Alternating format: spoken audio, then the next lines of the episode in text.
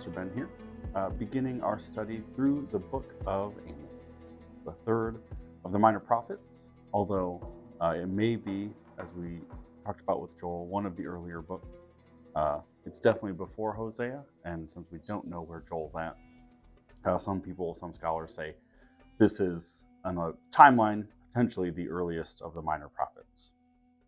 As we look through uh, just the word of God that comes through Amos, uh, we're going to see some specific calling out of sins of injustice against those who are already oppressed people groups, uh, as well as a lot of talk of empty religion. Uh, those those two major themes are going to be uh, woven throughout the book. And so we see uh, as this word opens, it says, The words of Amos, who was among the shepherds of Tekoa, which he saw concerning Israel in the days of Uzziah, king of Judah, and in the days of Jeroboam, the son of Joash, king of Israel, two years before the earthquake. Now, right from there, we see Amos is not uh, someone of high status. Uh, he is among the shepherds. Uh, remembering that the people at this time, the, the shepherds would have been sort of the rejects. They were out in the field with the animals and they would not have been well respected. So the fact that God is giving his word through a shepherd, and an important word as we're about to find out, uh, is, is pretty impressive and reminds us that God can use anybody in any, any part of life, any situation that they might be in. Anyone can be used by God uh, for his glory and for our good. Because in verse 2 he says, And he said, The Lord roars from Zion and utters his voice from Jerusalem. The pastures of the shepherds mourn, and the top of Carmel withers.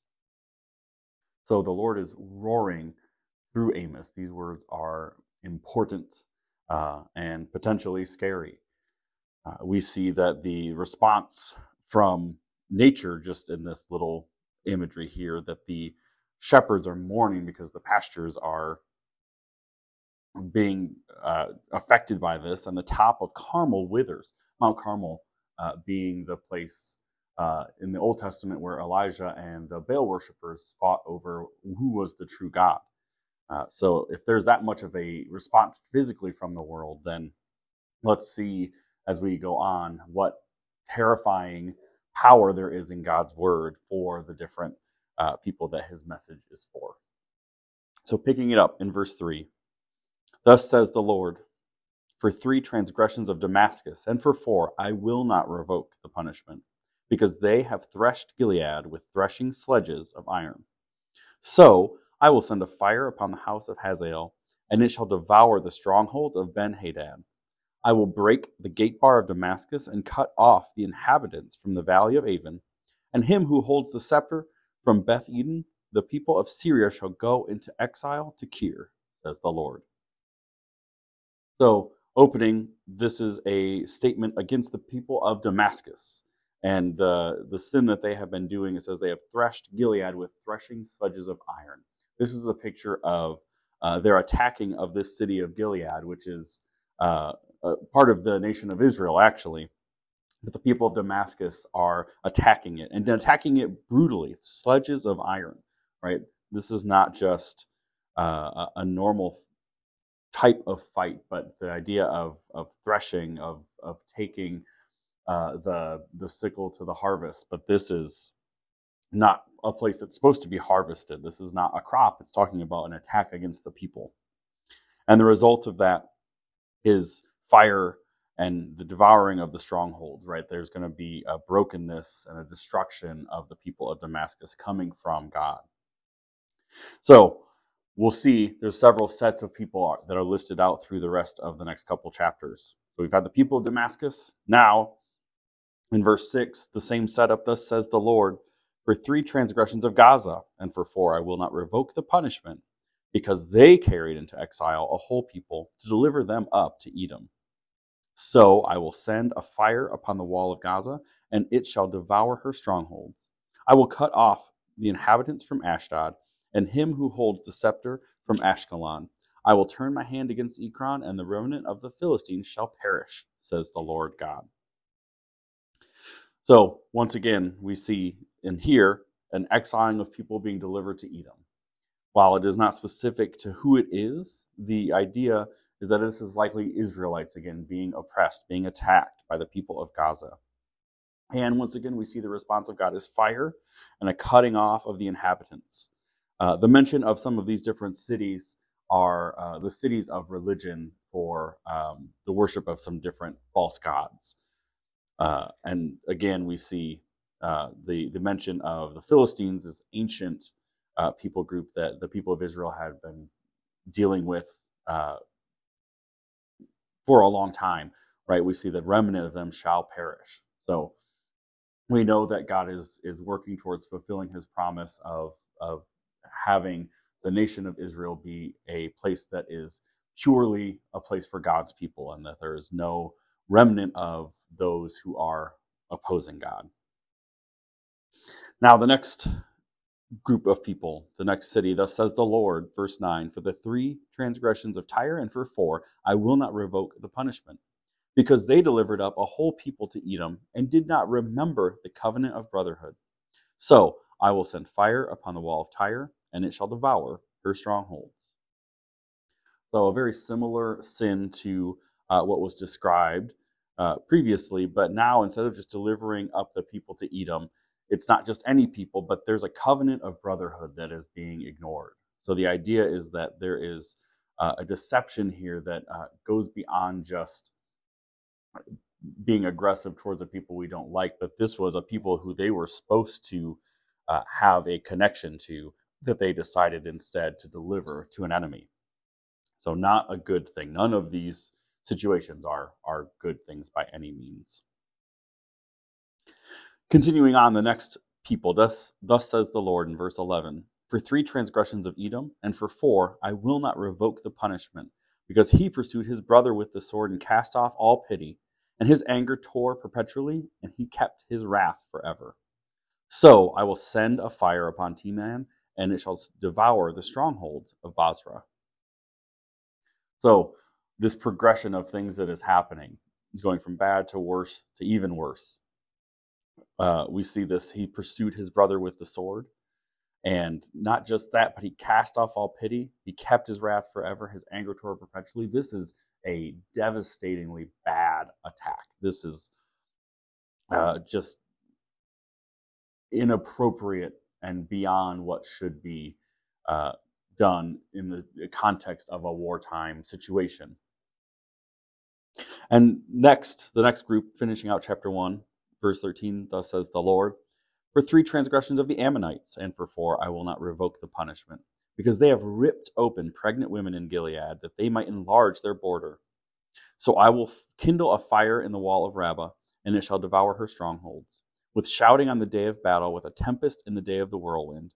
And their king shall go into exile, he and his princes together, says the Lord. So now we've gone on just from killing uh, men, killing soldiers, killing people, to killing pregnant women, right? This is a, a picture of genocide with the purpose that the Ammonites are trying to enlarge their border. They're trying to uh, take over territories that uh, are not theirs again, as the progression of this goes on, uh, we can see uh, this this thread of of cause and effect almost, where one person does something and then the next people group does something even worse, and the next people group does something even worse. Uh, because we'll see the connection here going into the beginning of chapter 2. Thus says the Lord, For three transgressions of Moab, and for four I will not revoke the punishment because he burned to lime the bones of the king of Edom.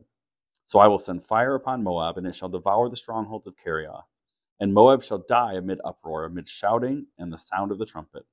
I will cut off the ruler from its midst, and will kill all its princes with him, says the Lord. So now we see a desecration of the bodies of the royalty of the people of Edom. Edom was in judgment just uh, a few verses prior, because of what they did. But that doesn't give Moab the excuse to then treat the Edomites like they aren't people. Again, we'll see this this theme of how we treat others uh, as a as something that Amos, the God through Amos, is going to continually bring up.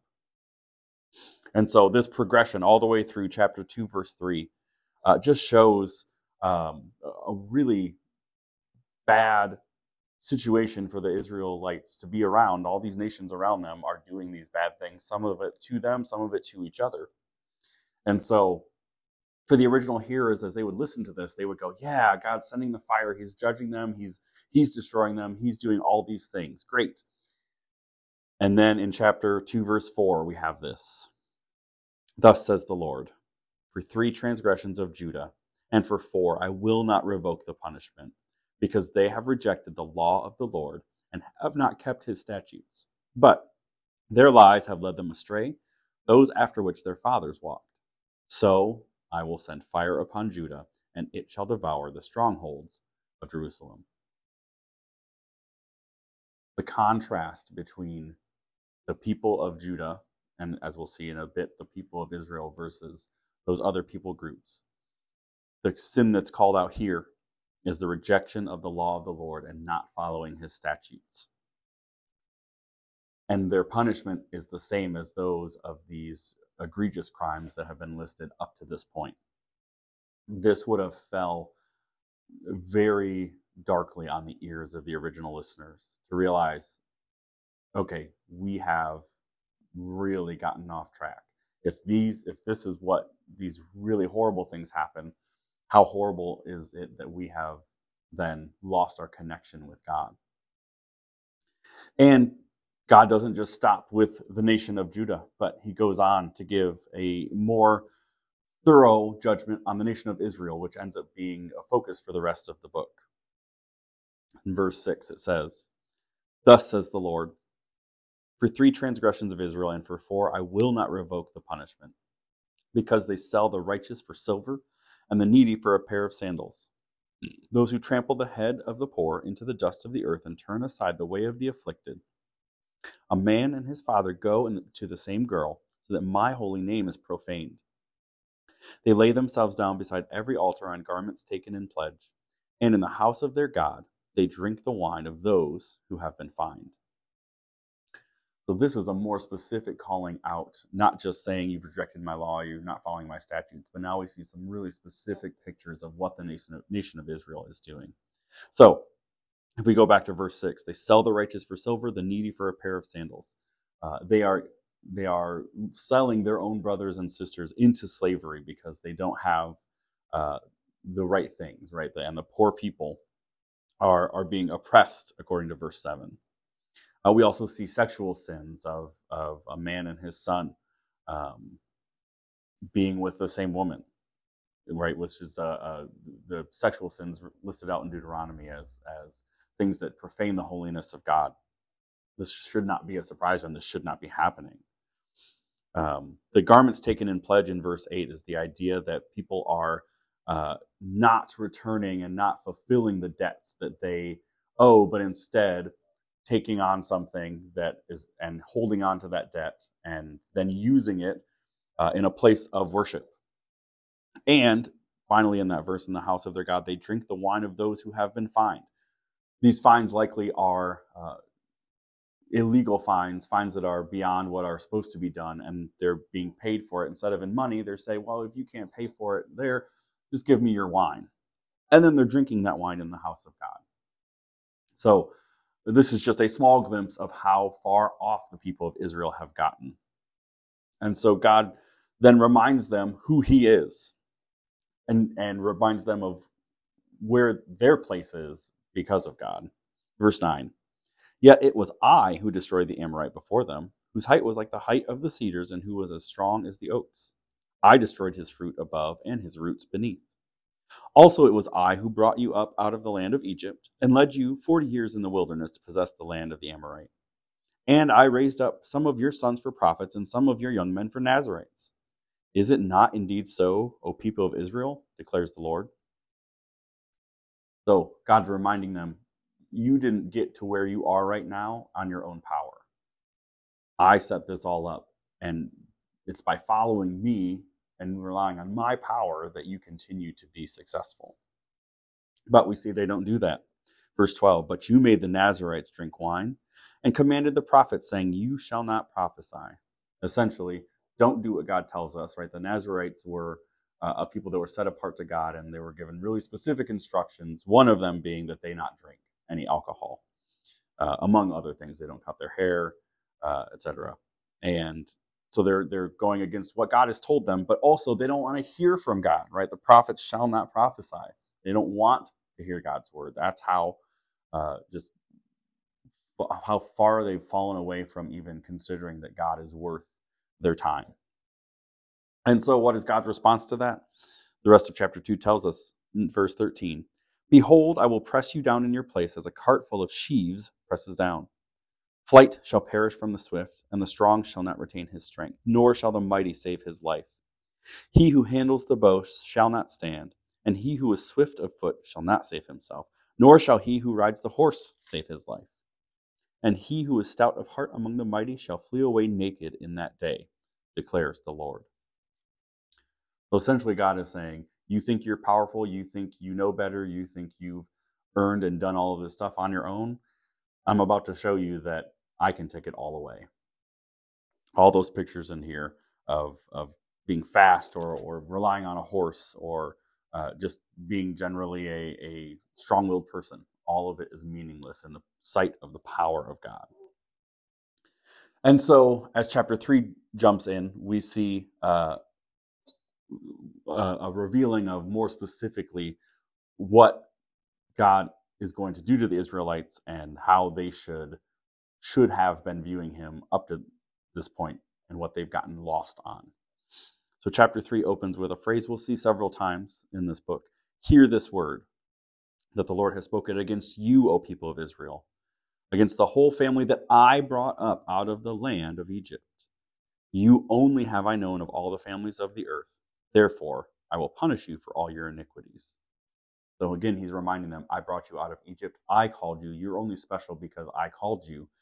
And while you do get uh, benefits from that, you also have a responsibility in that covenant relationship. And then we see a series of rhetorical questions. Do two walk together unless they have agreed to meet? Does a lion roar in the forest when he has no prey?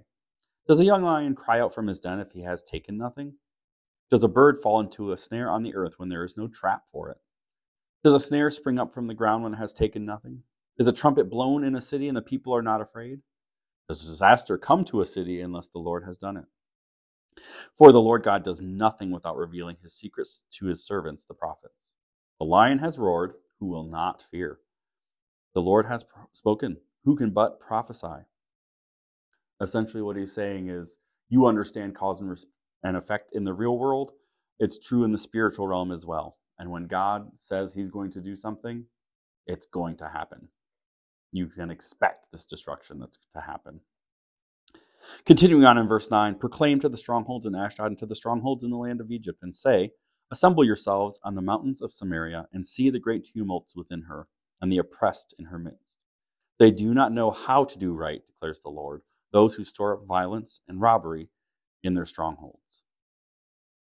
That is uh, just a picture of, again, the heart issue here. They do not know how to do right, and instead of storing up uh, blessings and and the things of God, they're storing up violence and robbery.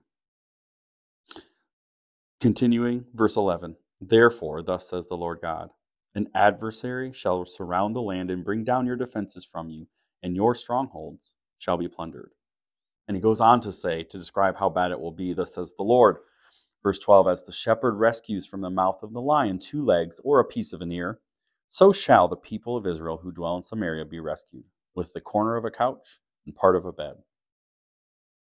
This is still harkening back to God's uh, ultimate promise that the people will not be completely destroyed. But the way that's being described here poetically is the idea that uh, sheep that only has a couple, the, the remains of the sheep being a couple legs or a piece of an ear, that the people will leave, uh, uh, be rescued, but they will have nothing, right? A corner of a couch, a part of a bed, they will have nothing uh, except the the very, not even the minimum amount to live, but just the the destruction of, of all of their physical goods. And so chapter 3 ends with this Hear and testify against the house of Jacob, declares the Lord God, the God of hosts, that on the day I punish Israel for his transgressions, I will punish the altars of Bethel, and the horns of the altar shall be cut off and fall to the ground. I will strike the winter house along with the summer house, and the houses of ivory shall perish, and the great houses shall come to an end, declares the Lord. Bethel, remember, is the uh, point of worship for Israel, uh, but at this point they have set up golden calves inside of it. Uh, and if you remember back all the way to the beginning of chapter one, God is roaring out from Jerusalem, from Zion, the true place of worship. And so, the end of this uh, picture here in chapter three is the idea that the false religion will be brought down and it will be shown to be false because God is too powerful for it. Uh, and so, as we just consider uh, the, the continuing judgment to come that we'll study in the next few chapters, uh, we need to check our own hearts and make sure that we are not um, worshiping God emptily or worshiping something that isn't God that we haven't realized uh, and and have gotten off track. Maybe we've we've worshipped the idea of Sunday morning, uh, or we've worshipped the idea of um, uh, a Bible reading plan that allows us to to check off boxes, and we feel good that those boxes get checked off, but we don't actually use the Word of God to uh, transform our hearts.